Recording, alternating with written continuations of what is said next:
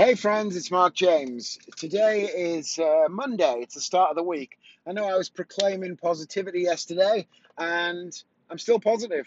That's good, right? This is very, very good. I'm driving back from Blackpool. We just dropped Joshua off to see grandparents because it's the holidays and they remain our one and only bubble. Uh, although the bubbles are coming out now, aren't they? Things are coming back, sports and outdoor gatherings and all that sort of stuff. So I think we're probably in the clear, but they have remained our bubble, so it is what it is.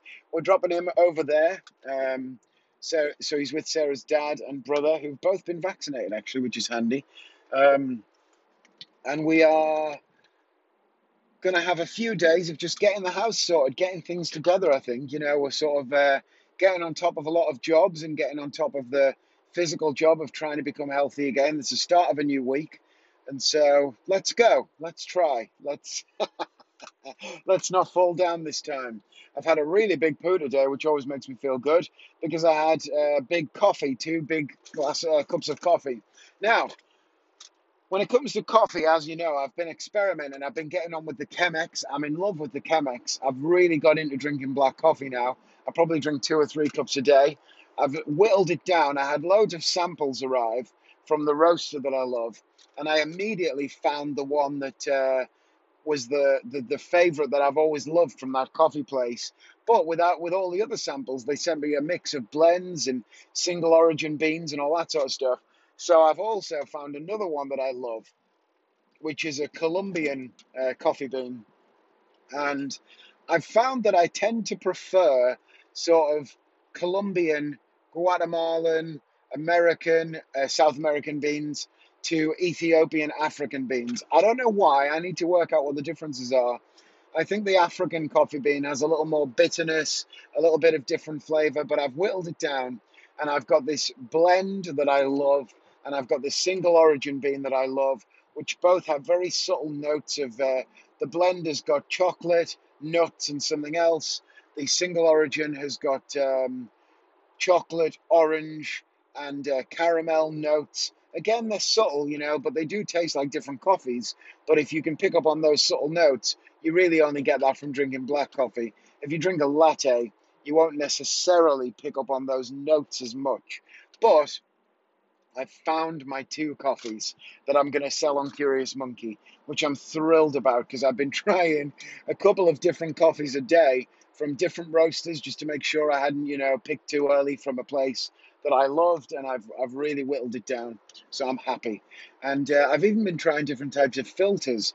I tried unbleached brown paper filters today, and the, what you call the drawdown, which is where the coffee basically drops down through the filter, was a little bit too quick in the unbleached. I think so. I need to look into that a bit more because I like the bleached filters, which are the white paper ones. I've also found a wholesaler of Chemex uh, jars, which is great. So I'm going to sell those as well. I'm going to sell coffee brewing equipment as well as the coffee itself. I think Curious Monkey more and more in my mind is becoming uh, very coffee centric as well as playing cards, which is nice. That's kind of what I wanted. And so the more I get into brewing coffee and stuff, the more I feel like I'm going to offer coffee brewing essentials as well as coffee beans themselves. So that's quite exciting. So that's what's been going on the last couple of days. As I said, Joshua's dropped off, so he's going to have a nice time. He's been doing really, really well on his dieting. I mean, he's still eating plenty of stuff, but his calorie control, his portions, and the foods that Sarah's been giving him, she's been weighing things out and all that sort of stuff. I'll come back to weighing things when it comes to coffee. Uh, well, I'll just tell you now, I, I'd avoided using a scale but actually, I've bought a coffee scale. They're only like 15, 20 quid on, uh, you can get them for 11 and 12 quid on Amazon, a coffee scale. And it just means that I'm putting the exact amount of coffee and the exact amount of water in. So what I do every day now, the scale is very small. It's like a drug scale, you know, what you would recognize as a little scale you put drugs on. not that I know about a drug scale, I actually genuinely don't. Which is not to say I haven't done drugs, I have, but I never weighed them. I bought them pre weighed. but I have never done drugs in years. I mean, over a decade since I last had any illegal substance like that. But um, I did in my younger days dabble and try a few things, as I guess many of us do. But anyway, it's a small black scale, which is probably the size of, um, you know, maybe a, a sheet of A4, you know, what you'd consider to be normal size printer paper, if you fold that into quarters, that's the size of the scale. So what you do is you put your Chemex on it and you put your filter paper in it and you rinse out your filter paper and all that sort of stuff like you would normally. You're ready to go now. And you basically just put that on top of your scale and then you turn it on. Because, of course, when you turn the scale on, whatever weight is already on it, it considers that to be zero, which is ideal. So essentially, you put your Chemex and everything on, then you turn your scale on, it says zero. Now you put your coffee in and you put 30 grams of coffee in. So you know you're getting the exact right dosage. You put your 30 grams of coffee in, and then you pour a bit of water in until you get to like, for me, I do, I do a three to one on the uh, blooming stage. So I go up to 120 grams total, which means that I've put 90 grams of water in. And then I let it bloom for 45 seconds. Now, the great thing about the coffee scale is that it also has a timer on it. It's got buttons on both sides. So you basically hit your scale, you turn it on, and then you hit your timer, and off you go. It's great. And so um, I put 120 grams total, and then I wait for 45 seconds, and then I slowly top up the rest of the water, and I keep slowly pouring the water in concentric circles until I get up to 520 grams. And once I'm at 520 total grams, I know that the coffee is perfectly portioned and ratioed, and I also know that I'm going to have the exact right amount for two cups of coffee. And that's ideal. That's kind of perfect. I mean, if you're only trying to pour one cup of coffee, you could half those amounts and just put 15 grams of coffee and put, you know, get up to 260, uh, 200, maybe 250, 255 grams of water there and thereabouts. And you'll only have one cup of coffee, but I like to have two. So that's that and uh, I've been using the scale for that. But Sarah's also been weighing out food for Joshua and making sure that his calories are very careful. Because have you ever seen that picture of like a spoonful of Nutella where it's flat, and then you see a spoonful of Nutella where it's a little bit heaped, and it's like three times as many calories, but you can't tell how much more you've got. So weighing food does actually help. Anyway, she's been doing that for him and really carefully keeping him on an exact number of calories. And in a couple of weeks of doing that, well, maybe three weeks it's been, he's actually lost a stone. Joshua's lost 14 pounds, which is wild. 14 pounds he's lost.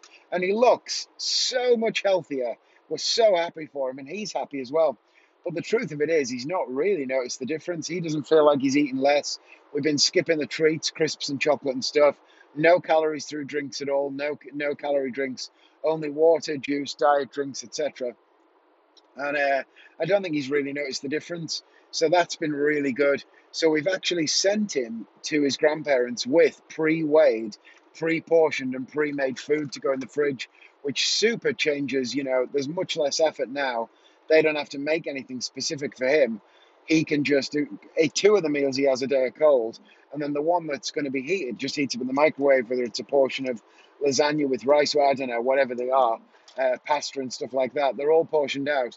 So it makes it very, very easy for them and easy for him to know that he's staying on the correct calories, which is uh, which is great.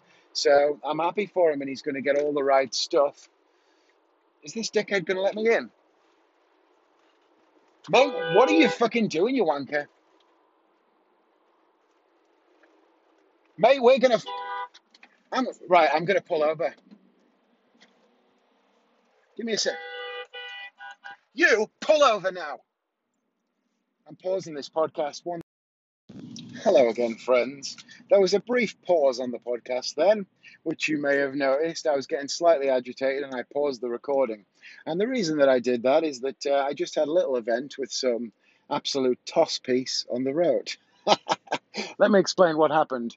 Basically, what happened is I was uh, driving along and we were in two lanes and my lane, which is the right lane, was coming to an end. You know, when it curves in and you've got to get in? And I was quite clearly at least a car in front, if not two cars in front, of the car that was coming up on my left. Now, what happened was the car that was on my left was not letting me in. He got to the back end of my car, the back, so that if I pulled across, I would have crashed into him. So I was indicating like crazy, but also I couldn't just keep going forward because my lane was literally coming to a stop. It was any second now it was going to end.